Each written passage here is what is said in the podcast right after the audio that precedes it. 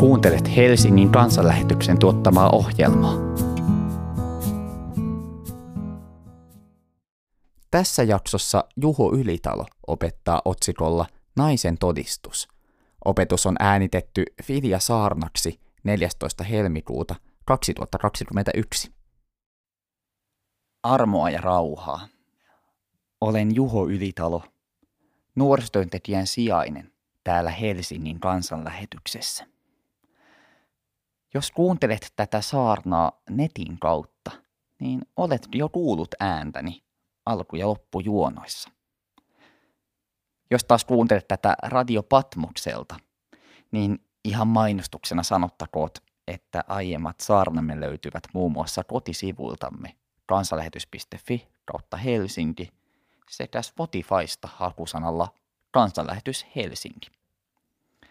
Julkaisemme myös iltahartauksia maanantaisin ja torstaisin. Ne löytyvät samoista palveluista kuin saarnatkin. Olemme näissä Filia-messuissa käyneet läpi Johanneksen evankeliumia, ja tänään on vuorossa kahdenkymmenen luvun jakeet yhdestätoista kahdeksaantoista, otsikolla Naisen todistus. Magdalan Maria on pääsiäisaamuna Jeesuksen tyhjällä haudalla. Kuulemme Jumalan sanaa. Maria seisoi haudan ovella ja itki. Siinä itkiessään hän kurkisti hautaan ja näki, että siinä, missä Jeesuksen ruumis oli ollut, istui kaksi valkopukuista enkeliä, toinen pääpuolessa ja toinen jalkopäässä. Enkelit sanoivat hänelle, mitä itket, nainen? Hän vastasi, minun herrani on viety pois, enkä tiedä, minne hänet on pantu. Tämän sanottua hän kääntyi ja näki Jeesuksen seisovan takanaan, mutta ei tajunnut, että se oli Jeesus. Jeesus sanoi hänelle, mitä itket, nainen? Ketä sinä etsit? Maria luuli Jeesusta puutarhuriksi ja sanoi, Herra, jos sinä olet vienyt hänet täältä, niin sano, minne olet hänet pannut. Minä haen hänet pois. Silloin Jeesus sanoi hänelle, Maria. Maria kääntyi ja sanoi, Rabbuuni. Se on hebreaa ja merkitsee opettajani. Jeesus sanoi, älä koske minuun. Minä en vielä ole noussut isän luo. Mene sinä viemään sanaa veljilleni ja sano heille, että minä nousen oman isäni ja teidän isänne luo. Oman Jumalani ja teidän Jumalanne luo. Magdalan Maria riensi opetuslasten luo ja ilmoitti, minä olen nähnyt Herran. Sitten hän kertoi, mitä Herra oli hänelle sanonut. Tämä on pyhä evankeliumi. Maria Magdalan kylästä oli ollut Jeesuksen seuraana jo pidemmän aikaa. Evankelistat mainitsevat vain ohimennen, että Jeesus oli ajanut hänestä ulos seitsemän pahaa henkeä. Hän ei ollut yksi kahdestatoista opetuslapsesta, mutta oli selvästi tärkeä henkilö oppilasjoukossa, sillä hänet mainitaan evankeliumeissa niin monta kertaa. Hän oli ollut paikalla Jerusalemissa, ristin juurella ja Jeesusta haudatessa. Hän oli nähnyt Jeesuksen kärsimystien, toisin kuin monet pakoon luikkineet opetuslapset. Sen sijaan Raamattu ei sano Marian olleen se nainen, joka uhattiin kivittää aviorikoksen takia. Tällainen opetus syntyi vasta viidennelläsadalla luvulla. Eikä Raamattu myöskään anna tukea Da Vinci-koodin ajatukselle siitä, että hän olisi ollut Jeesuksen vaimo. Voisikin sanoa, että Raamatun kuvaus Magdalan Mariasta on niin suppea, että mielikuvitus on lähtenyt usein laukalle, ja siitä on sitten syntynyt omanlaista traditiotaan. Tämän saarnatekstin tilanne tuntuu jotenkin oudolta. Tai oikeastaan oudolta tuntuu Marian käytös. Itse en ainakaan ole elämässäni kokenut niin paljon, että kahden enkelin näkeminen ei saisi yhtään hämmentymään. luultavasti jämähtäisin sellaisessa tilanteessa paikalleni, enkä saisi sanaakaan suustani. Maria ei ollenkaan tunnu välittävän tilanteesta, ennen kuin Jeesus kutsuu häntä nimeltä. Kun tarkemmin miettii, niin Marian käytös onkin hyvin normaalia ja inhimillistä. Tilanne oli aivan ennenkuulumaton. Hän taisikin olla todella hämmentynyt ja koittaa selittää asiat pelkällä järjellään. Ei nuo miehet nyt voi olla enkeleitä, ja tuo henkilö selkäni takana, joka kysyy ketä etsin, hän on varmasti puutarhuri. Jeesus, jonka aloittaman liikkeen parissa oli vierähtänyt jo vuosia, hän oli kuollut. Kaikki oli lopussa. Ja hautarauhakin oli rikottu, sillä ruumis oli varmasti varastettu. Tapahtuneita asioita ei kuitenkaan voinut selittää pelkällä järjellä. Jumala oli puuttunut peliin, niin että ihmismieli ei pysty sitä käsittämään. Kuollut oli herännyt kuoleista. Järki on Jumalan luoma ja arvokas lahja, mutta nyt se jäi kakkoseksi, kun Jumala toimi meille vieraalla tavalla. Jäljelle jäi vain usko.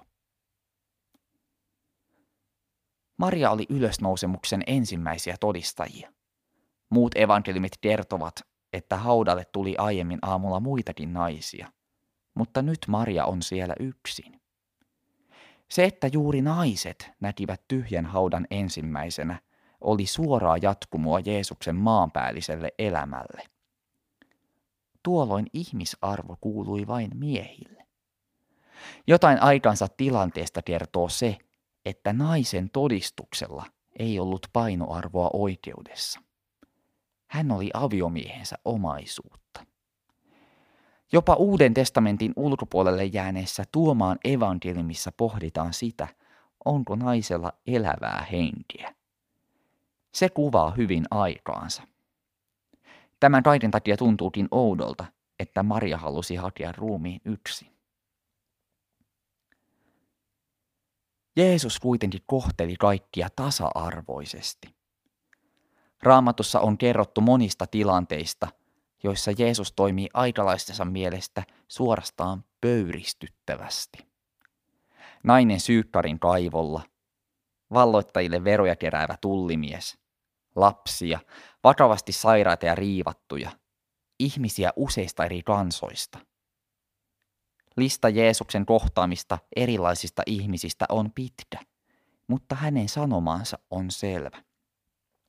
Jokainen meistä on Jumalan luoma ja Jumalalle rakas ja arvokas. Jeesus antoi Marialle arvon. Tästä tulee väkisinkin mieleen, että olemmeko me myöhemmät sukupolvet, siis kristityt viimeisen parin tuhannen vuoden aikana. Olemmeko me pystyneet toimimaan tuon Jeesuksen antaman esimerkin mukaisesti? Käsitämmekö, että muut ihmiset, siis myös he, joista me emme pidä, ovat Jumalalle rakkaita? Annammeko arvon kaikille? Jeesus sanoi vain pari päivää ennen kuolemaansa: kaikki tuntevat teidät minun opetuslapsikseni, jos te rakastatte toisianne. Kuitenkin tuntuu, että kristityt tunnetaan usein jostain aivan muusta kuin keskinäisestä rakkaudesta. Tässä kohtaa on usein peiliin katsomisen paikka. Emme todellakaan ole täydellisiä. Jumala rakastaa minua, mutta ei siksi, että olen itsessäni jotenkin hyvä. Olemme kaikki synnin alla, tilanteessa, joka erottaa meidät Jumalasta. Pelastuksessa on kyse pelkästään Jumalasta, hänen armostaan. Se voi tuntua tosi reilulta tai tosi epäreilulta, ihan näkökulmasta riippuen. Ja nyt tämä armo tuli näkyväksi juuri ylösnousemuksessa.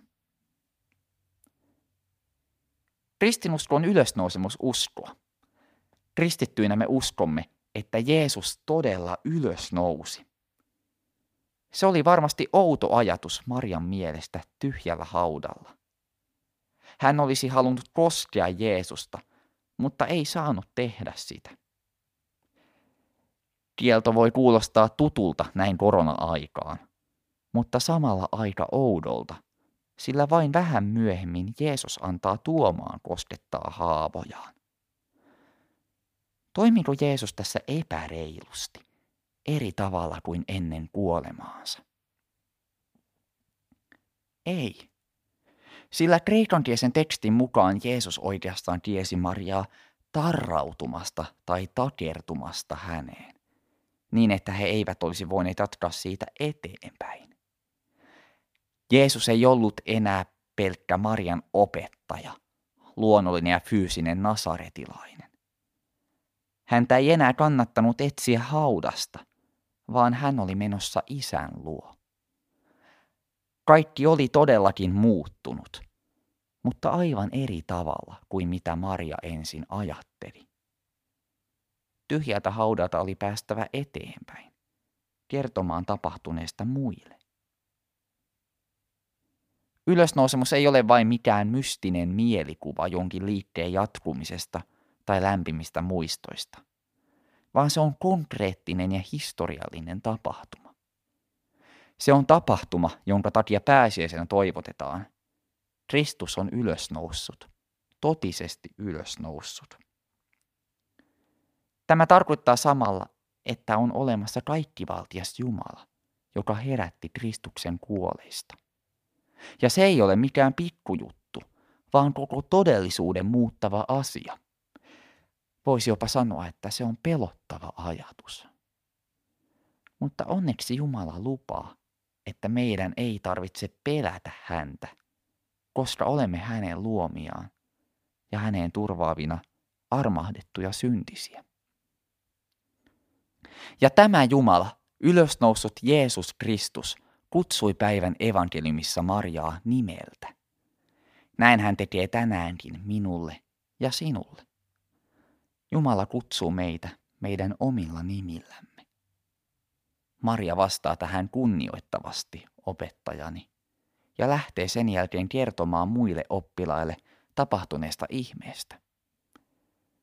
Mekin voimme tehdä näin tänään. Voimme todistaa ylösnouseesta Jeesuksesta ja toimia hänen esimerkkinsä mukaan maailmassa. Rukoillaan. Herra, meidän Jumalamme, me kiitämme sinua vapahtajamme Jeesuksen Kristuksen kuolemasta ja ylösnousemisesta. Kiitos, että murhe on kääntynyt riemuksi, tappiovoitoksi. Vakuuta meille henkesi kautta, että ylösnoussut vapahtaja kulkee kanssamme joka päivä, myös murheen ja epäilyn hetkinä. Liitä sydämemme ja ajatuksemme yhteiseen uskoon, toivoon ja ylistykseen.